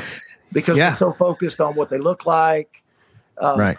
And you know how much have they eaten, how much longer till they breed. But we really have a unique opportunity to just have such amazing creatures just at, at our disposal. I mean, Yeah. you know, it's just so easy, and you can just get whatever you want. I'm still in awe of, of our hobby. Yeah. And we we talked about that recently, where it's like you kind of forget sometimes what you got because you're looking at the next thing or the next morph or the next python you're chasing. Where it's like you forget that what you got in the back, and you kind of almost That's- take it for granted. So Yeah, that's another reason why you stood out to me, Tony. Is like you have this uh, focus. Mhm. Um, it's the same sort of thing that I was saying with Bill, where he sort of has this idea of like, you know, from a business standpoint, like where he wants to go. But, w- you know, with your projects that you're sort of doing this diamond thing, and then you have these diamond crosses of, you know, which I, I don't know, whatever this animal is, was the one that was like, holy shit, that is, that is just cool. And I'm sure it's probably just some sort of cross of some sort, but I just love the colors on that animal. wow, I just am like, that is amazing. You know? So, and so that's Hurt Locker. Yeah. Okay. I- okay, that that snake uh, really is the only one that I've produced that has that that orange uh, kind of copper speckling. Um, yeah. and it's a zebra, but um, yeah, I really like that snake a lot. Uh, that's that's a zebra, a diamond zebra. so that snake is, and, and here here's the way that I I market these snakes and let Mhm. people know what's in them is I'm going to tell you that snake's 50% diamond, 25% coastal, 25% jungle. Got it. So y'all, y'all know very well that that snake may be 51% diamond and 23% coastal and so forth. But that I had to start somewhere. So I, I knew when I was wanting to cross these animals, I wanted to add the, the coastal to it. hmm I've seen, I think we've seen a lot of, of the diamond and the jungle, and they're beautiful. I, I, I produced some. I, well, I just got some eggs uh, actually yesterday. Nice. But uh, so that snake, I think that twenty five percent coastal has a whole uh, has a lot to do with why those snakes look so unique. Mm. Uh, with the Yeah. way that, that their bands are spread out, and they really took on that speckling.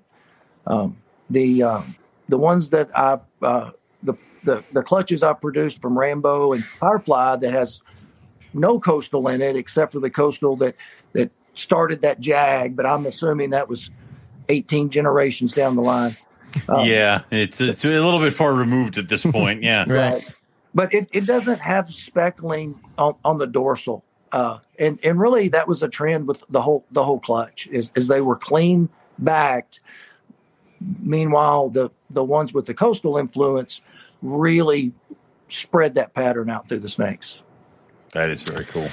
And you're also combining the caramel with the diamond part of it, right? Yeah. So the, the clutch that animal was produced in was Rambo and Colette. And Colette was a 50% diamond or 50% diamond. She was a caramel coastal. So she was produced by breeding a diamond to a super caramel female. Cool. It, it was one of Nick's super caramel females. I, I, know he's he'll he'll be happy he started all this. this is that's the snake, right? Yeah, and so that's. Colette. Yeah. Okay. Okay. And Very and cool. you know she didn't. Uh, I didn't really see the the caramel in her, but you, you guys that work with coastals could probably tell she's just super light. Yeah, yeah. I was about to say she seems really, real light on that. And then you have holy hell that, which is uh offspring it burns of, the eyes like it's. So that wow. came from the same clutch. Rambo and Colette. Libra you showed before. Yes, sir. Yeah. Uh, yes, that that diamond gene really likes the caramel. Wow, it did it did great stuff with the head stamp. so so that snake, uh, his, his name is Dave. Dave? He, Just Dave? Dave? he, he, belongs to a friend of mine. Oh, okay. In San Francisco. And, and so Jeff bred Dave. I also sent Jeff, I sent him Colette. Okay. Uh, okay. I, I, really wanted that pairing to happen. Uh, I, I, I didn't know how well that snake was going to turn out, but Je, uh, Jeff did get eggs uh, mm-hmm. about 10 days ago. So we should get to see what the super form looks like. So to, to me, oh, and I know you're saying about the head stamp, don't, and you're sort of take. but look, doesn't that sort of look like a a face of like some kind of like here's like the mouth, no, it looks the like eyes, a the nose, stamp. it looks like a and jag. there's the Move horns. On. Move on, no, come on, Move on. Yeah, it looks like an evil goat. Yes, yes. Vindication. Uh, yeah. yeah. No, I no. I mean, you can't breed for evil ghost head, but, but you could. but just, you could. It's just cool. You know? This is my evil ghost head morph. That only head, only the head stamp. But you know, all of those animals. Well, the jags. When I say all of them, all the jags. Mm. Really, the the head stamp really doesn't go with the body. Uh, no, I thought that was yeah. pretty interesting. Yeah, you normally see like a. Uh, that's a. That was another one that stood out to me. Uh, that's got to be the caramel influence because normally you have a solid pattern in a head stamp or just one color, but. Right with anything caramel, I think it just bleeds into the head stamp. See, and also, um, I guess if you're not watching this on YouTube, that's its nose. Uh, you're listening, but you see sort of this pattern that's sort of developing on the side and through the eye. The eye stripe, yeah, yeah, very cool, very cool. I love the, uh, I love the idea of what you're going with with the coastal and the diamond sort of cross and the orange tone that they produce because some of my favorite uh, looking carpets are those ones that come from that intergrade area in Australia to where you're seeing like they have the coastal color, but it's sort of the diamond pattern and the fishnets type of, you know, uh, uh, reduced type of look. And um, to me, that that's just spectacular. And then I guess when you add the caramel into it, you're just kicking it up a, a whole nother notch. That's you're just taking it up a little bit further. I, I know exactly what snakes that you're talking about, Eric. Uh, and, and they're in collections in Australia, and, and they're all considered to be 100% diamond. Uh, yeah. you know what? That's okay. Yeah. Uh, but but they are just strikingly beautiful animals. I, I, love that speckling just spread out through the snake. so I have I have an animal that uh, I have a male. I've I've kept them forever. I I never had any intentions of really breeding him. I just think that they, it looks awesome. He's a coastal diamond from Bumblebee Tuna. Bumblebee days. Tuna, yeah. Um, and he has that exact look. And he looks just like, uh, you know, he's part diamond, part coastal, and he has the coastal sort of pattern, but that orange, brown, copper, gold type of color. It's ah, I love that snake. Hmm. You know, but Yeah, it's, it's one of my favorites too. Uh, I actually sold that to a, a, good friend, and, and he had to downsize and got rid of it. And and I've kept in, in touch with everybody mm-hmm. that's bought that snake, and I know where it is today. It's back in Texas, uh, because I'll I'll be interested to see what what he does with that. It's very yeah. Cool. So what's your what what is your are you continually crossing the pure diamonds back into the crosses or like are, are you trying to up the diamond percentage in, in them or absolutely i'm gonna that- i'm gonna try to I, have got holdback females that will be ready in maybe 23 probably 24 and i, mm-hmm. I want to take a, a, a diamond to all of those and i want to see what the 75% looks like so you're using diamond male to female crosses right Yes. Well, okay. that that's my plan. So God right. willing. Yeah. Right. Well, I mean, after a certain point, do you think it's just kind of? I mean, so I think there's going to be major changes in color and pattern, and then once you get to like 75, can even like would it be 88 percenters? I think you think you're really going to see that much of a change, or you think it's just kind of going to level out a little bit? So really, what I wanted to do when I started doing this is I mm. wanted to make really cool zebras. Okay. So I, I just want to see what kind of zebra I can come up with. Mm-hmm. You know, mm-hmm. I, I, think zebra is just an awesome gene, uh, and I think if we break that that pattern up, mm-hmm. we add white speckling, yellow speckling to it, I, I, think it can be a really astonishing snake. So, yeah. Uh, but I do see myself in you know maybe four or five years just kind of migrating to all diamonds. Uh, mm-hmm. But uh, having a whole lot of fun with this, and and uh, uh, I've uh, got uh, some really good friends that have bought animals from me, so it's mm-hmm. so cool to watch their animals grow up and see what they're going to do with it. Uh, so yeah, it's it's been a lot of fun. Yeah. Excellent. Yeah, the one diamond you got from uh, Terry that you posted up, uh, I think it's Knockout is the name. Yeah, yeah, she's amazing, and she. Yeah, holy crap! Damn, that head is awesome. yes. And, that's an old picture. Yeah. Yeah, she is so bright yellow now. Uh, they, these diamonds can fool you. The, the the ones you, you might like is a six month old. You wait till it's a year, they can all look so different. Uh, and it's not so much their pattern, but the color. That yeah. Mm-hmm. Mm-hmm. Yeah, I love how his. It's almost like the. It reminds me of like a uh, a milder version of a stonewashed almost like yeah. the yellow pattern that's sort of like in the background of the of those scales sort of coming through you sort of have the scales where like with the stonewash it sort of goes you don't see the outline so to speak. But that's that's a really cool look. I like that a lot. Yeah that's all you're saying she just intensified with the yellow as she aged? Oh yes. I, I wish you had an updated picture of her. She, she is really amazing. Yeah, she she was up on her her perch the other day and she shed for me. Uh-huh. And it, it was uh, I, I put a uh, a video up and it was just amazing to see that snake glow. Uh, oh, and I, I, really like these diamonds. If you can't tell, it's, like my, uh, but but that's.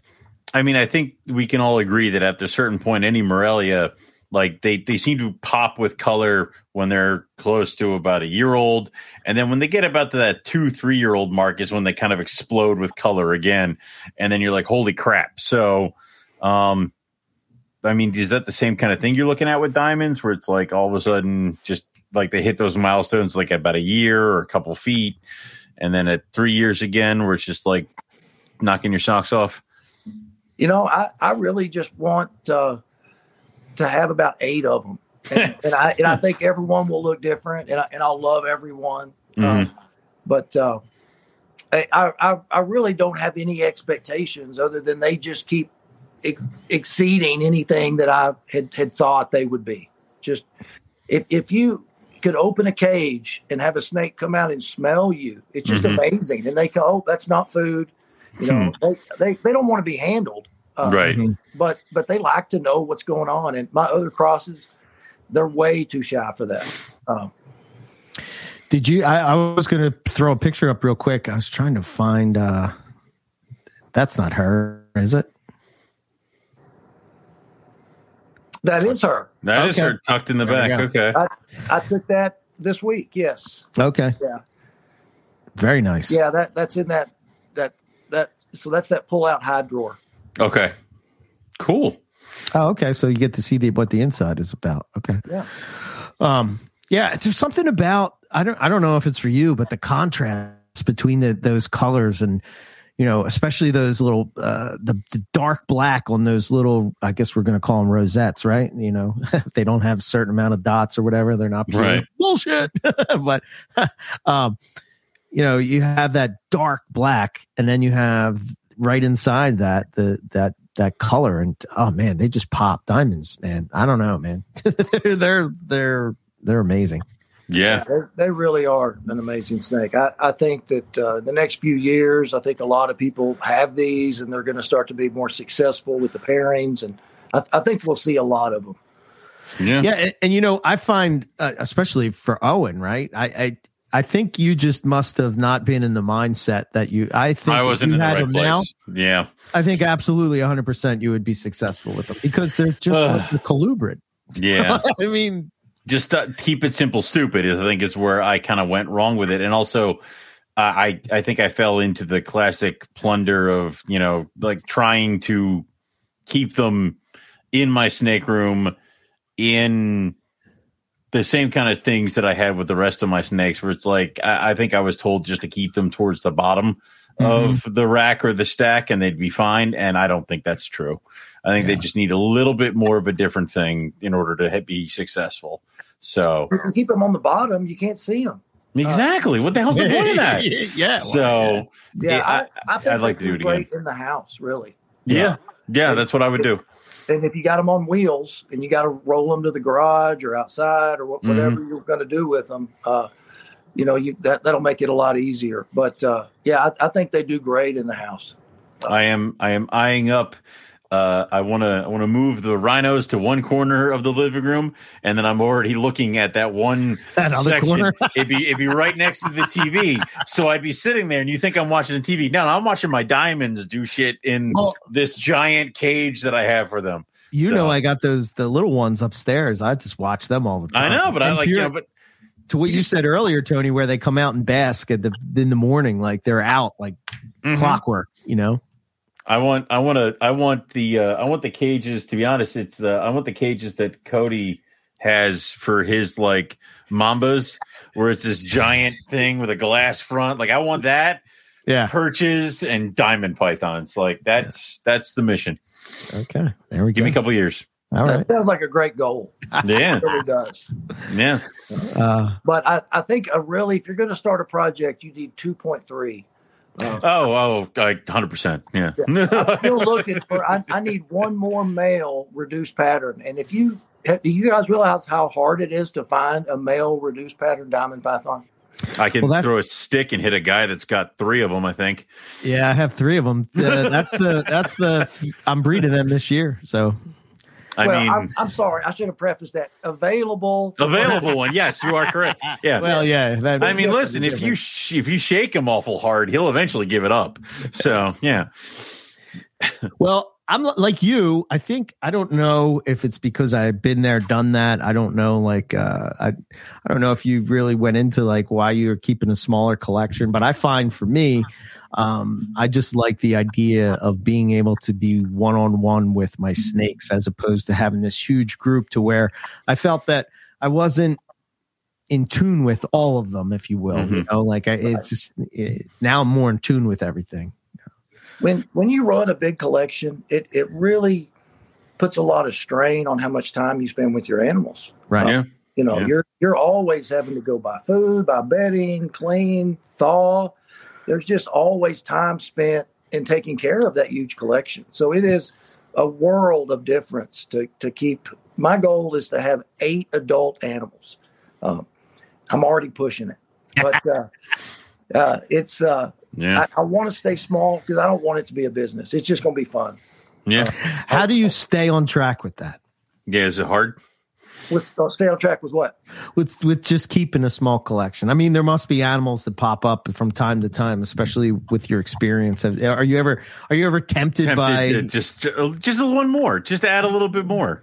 no, I, I wouldn't mind having, uh, uh, I guess, some bredli. I, I like Brazilian rainbow boas, but I, I know that I'm going to be limited with space Mhm. and that my time is important.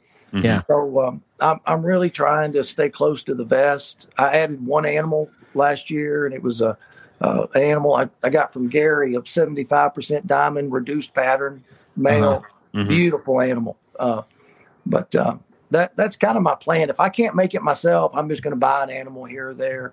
But then, just kind of like I did with Jeff, I'm gonna I'm gonna send my females out. Mhm. If, if if you can breed them, I'll send them to you. Uh, Right.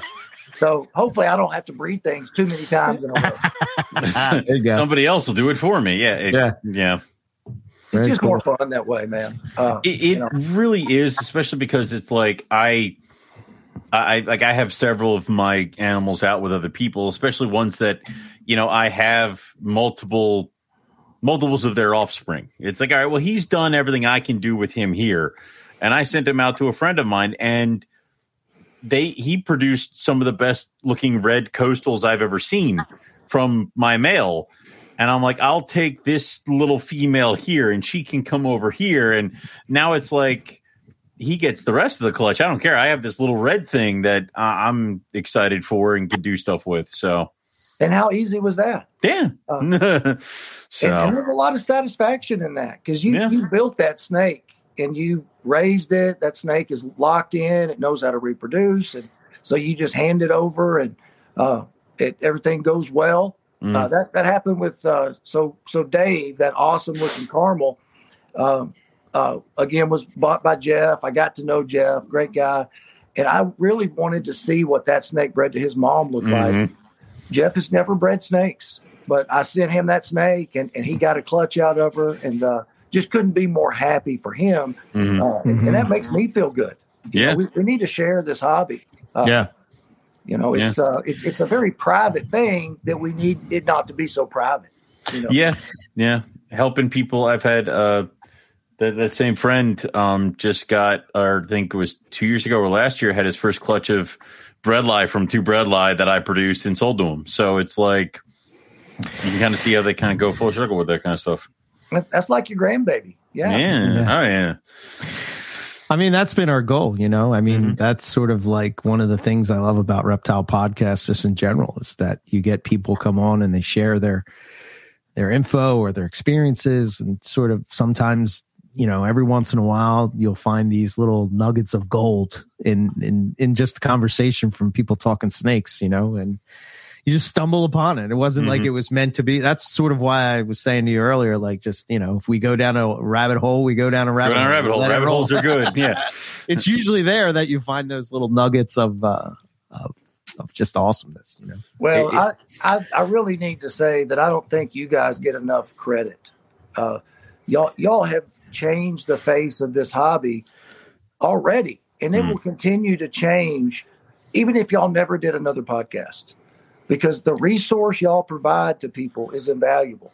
Yeah. Uh, every one of Nick's podcast I've listened to five times because I just want to understand what Right. he's talking about. right But uh, the more I listen to him, the more I understand. So, Yeah. And, Oh. and that's always good is that you hope like if we were to just shut down, you'd hope that somebody else would just like pick it up and keep running. It wouldn't necessarily be called MPR or anything like that, but you, you always want to keep talking and keep kind of making sure that uh, what I found is, you know, Eric's always about like, you know, we want to bring people together, we want to kind of share information, but I am very much into the whole, I don't want us to forget where we came from and how we got to where we are. Because I think a lot of times, a lot of herp history and stuff like that is lost just because you you came in at a certain time. Like we all haven't been. This isn't something that we're all in and you're all sit down and y'all taught all this stuff at school. You might plug yourself in and you might not know that 20 years ago you couldn't get a ball python to breed with shit. Like it was just like, and that's just the way it works. Where it's like you kind of you kind of want to do that. That's why I keep getting I keep getting sucked into books like this. Like it's just, you know, it, Uh, it's that all kind of about stuff. the journey. It's all Yeah. about the journey. Yeah. I, I, I really a- appreciate y'all for Yeah. everything you've done. And if y'all ever need anything from me, I, I'll bend over backwards because y'all have done a lot for me. I'm gonna need some Appreciate diamonds. Yeah. Uh, absolutely.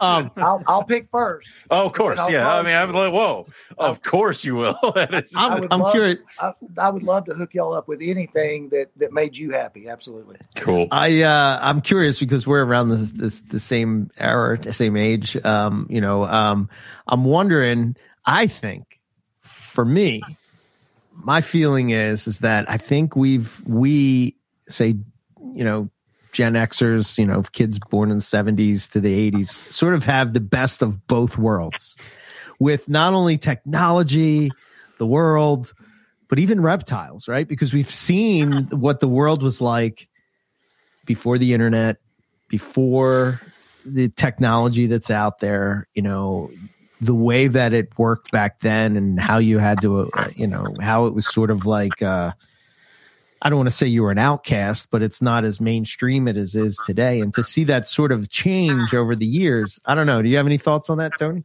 Well, I'll tell you, just in the last year or so, I've really started to share on my Facebook personal page all my snakes. Uh, and uh, I wasn't sure about that at first. Right. But, uh, Yeah. if if someone hasn't liked it, they haven't said anything. And I've had so many people come talk to me about, you know, why is this snake doing that? And and they notice things that I'm surprised they notice.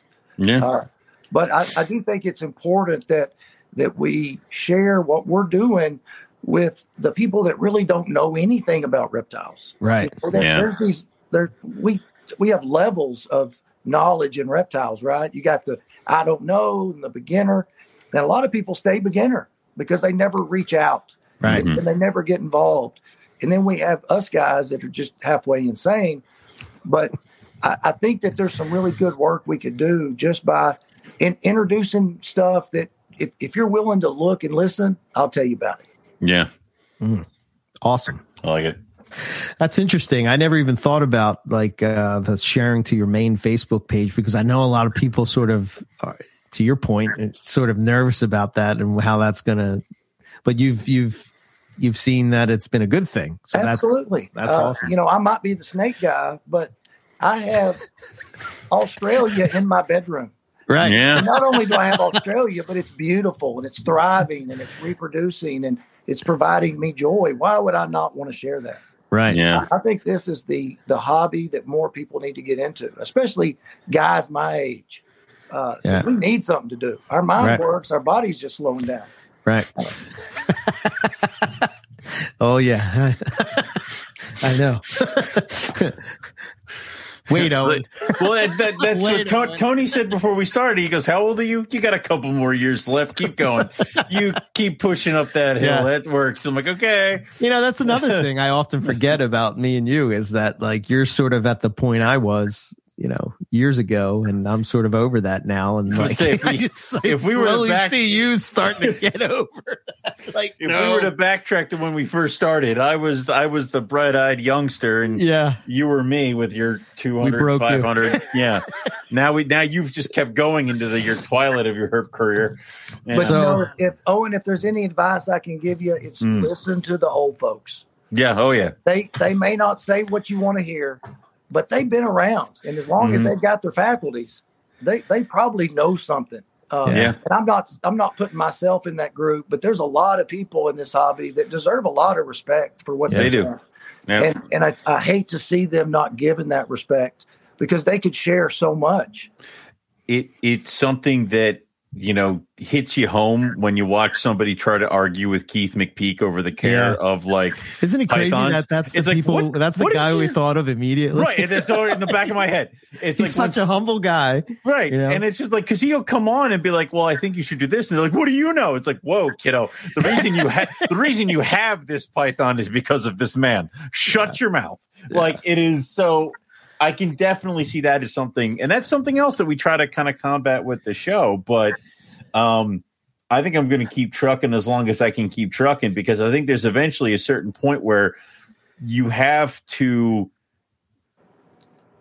take the step to have the smaller collection to enjoy it or you have to get several employees like there's Right. there those are your those, that- like that that that road branches and i think i'm coming up to it at, at some point so i'm going to keep trucking until i get there but you know, and I've thought about it. If I were to have to cut down tomorrow, would I be able to cut down to one or two species?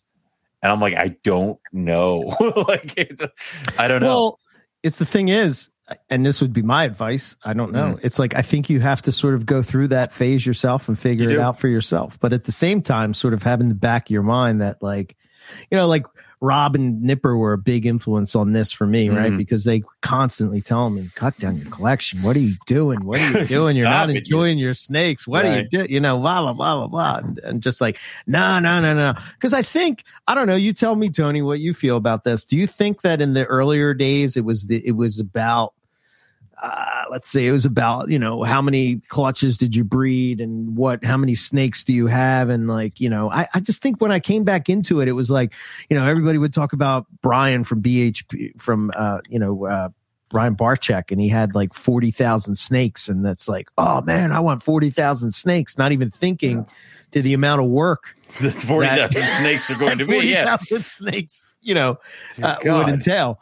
Um, yeah, it, it was everything in, in excess, just just Yeah. like it is. There's something about snakes being able to be kept so low maintenance and so many in a small space that just drives people to want to overwhelm themselves with just as much as they can fit in their space. Mhm. Yeah. But but all that stuff takes time, and then Yeah. if something goes wrong, it really takes time.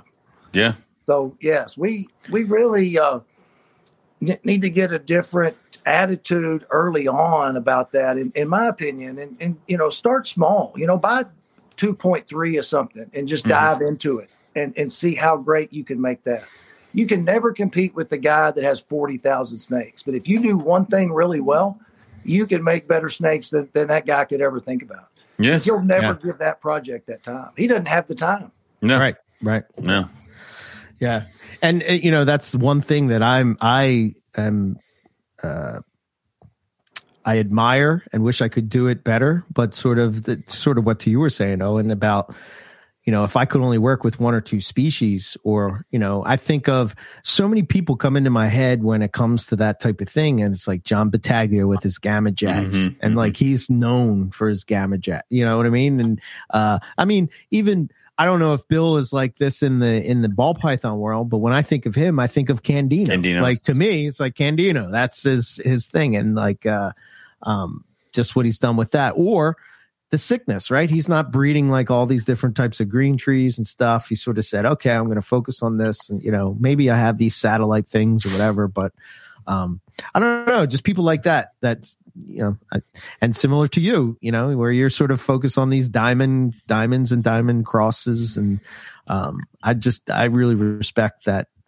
uh, ability to focus. Mhm. well, you know, something to think about is I bet the number of people that get out of snakes because they got too many snakes. Yes. Yeah. And either they Yeah. couldn't afford to feed them, they couldn't afford the electric bills. You know, if, if you grow into that slowly, it, Uh-huh. it's a much more enjoyable process. And you may Yeah. discover that you don't want to be a big reptile breeder. Yeah. You may want to be a small reptile breeder. You might just want to be a keeper. Uh, right. but there's a lot of different ways to go and, and and I've heard y'all talk about it. It's a really interesting topic because I think if if you know, just like with my kids, if they can learn from my mistakes, Right. then, then that mistake was worth it. Yeah. But when people just keep doing the same thing, then it's almost like we're never going to learn. Uh, Yeah. Yeah. And for some people, it's right. You know, Justin Kobylka. I mean, that guy, he needs to own more snakes because whatever Yeah. he does with them, it's right. Yeah. Uh, and Yeah. he handles it. He's very organized, uh, and a lot of people just don't have all those personality traits where they can do everything and manage their personal life. Yeah. Yeah, I think one of the things that uh, I think I made this comment a few episodes back where, or maybe it was on another podcast where we were talking about ball pythons. But the one thing that I notice about ball pythons is it's not so much that they care more or less for the snakes. It's just that I think they're very like the, the personality of those type of keepers are very, uh, like a cell phone business type of motivation Mhm. that you see, and- probably not everybody, but at least the people, because I'm just probably looking at the top, you know? Right. So it just seems like to me, the people that I'm seeing being successful with them, I think of Ozzy Boyds. I think Mhm. of, you know, uh, I think of, uh, what, uh, Justin Kobylka and, Mhm. uh, I'm, I'm drawing a blank now on a whole bunch of them. But, um, but anyway, they're just sort of like, they have that mindset that they're not only good with snakes, but they're also good with running a business, right? Mhm. They're good at Exactly. seeing like how to maneuver in that world. And I think sometimes people think just because you're really smart with snakes doesn't necessarily mean you're going to be really smart with business. It's kind Right. of two different things. Yeah. You know? that that that's a double edged sword where it's Right. like you gotta you gotta do both. Like, and that can be hard. right. Yeah, Yeah, it's really interesting. There, there's a lot of layers, you Mhm. know, and, and the more you know, the more layers there are. Yeah. Hundred percent. Yeah. Um, so we're we're we're coming towards the end, but what I want to do is we'll do the closing questions, Owen, and Yes. then we'll do the we'll like close it out and then we'll do the hot take. Got it. Got it. Got it. Got So we're gonna do the hot take on the whole Florida situation. But yeah. go ahead. Horrible, horrible stuff. Yes. Yep. All right. So let's see. We don't we don't have the closing questions listed here, do we? On No, I do thing You sent me. You. I just figured you would make I got up. it here. I got them here. Hold on. It's been so All right. long since you did closing. I questions, know. Um, all right. So Tony, uh, what which species have you tried to breed and failed the most? Oh, um, I, I'd have to say ball pythons. Uh, yeah, Okay. I, I, I've always been able to breed other species with a higher rate of uh, higher percentage rate. Mm-hmm. Of course, I haven't tried to be breed ball pythons in a long time, but if uh, if if I would get sixty out of hundred adult females to go, that that was a good year. Yeah, well, I mean, I think that that could be a fantastic year, but could, you know, but you really want to be drowning in ball python. So, I didn't Yeah. care. I didn't Yeah. even think about that. Just give me as many as you can. I'll, I'll figure that out when it gets here. That's future Tony's problem. Anyway, so um all right. And if what is one piece of advice you could give to the reptile community? Um, appreciate your animals. Mm. Mhm. It's a good one. I like it. That's a- that is a real good one. They they they deserve a lot of appreciation. Yeah. Uh, what is one species you regret passing on? Oh, I, I wish I got diamonds way back when. Uh, I don't what- really have a, a, a lot of regrets. I, I think some of the, the ups and downs that I've had have, have kind of led me to where I am, and I'm really happy with this spot. It, it's Mhm. a good place.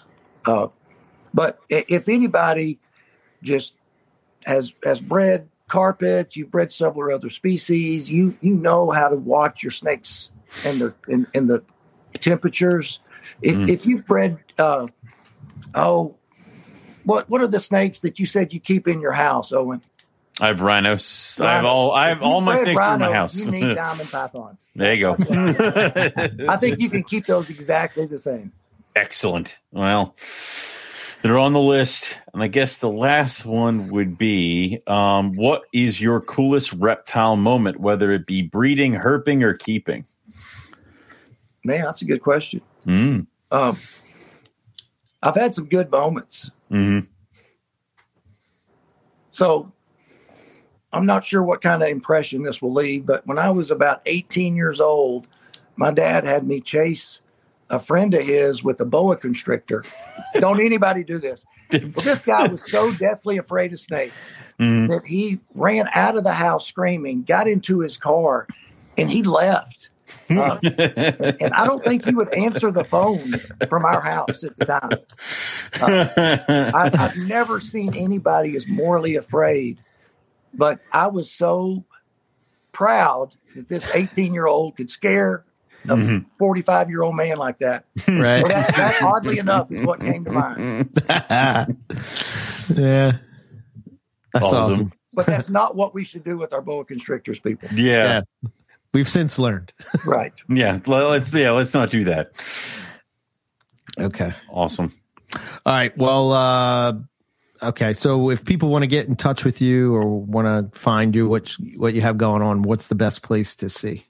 So Follow uh, you. I, I, I'd say Tony Hurt on Facebook. Okay, Yeah, Mm-hmm. I, I will have a website up pretty soon. Uh, just wasn't quite ready to launch this week, but I, I was trying.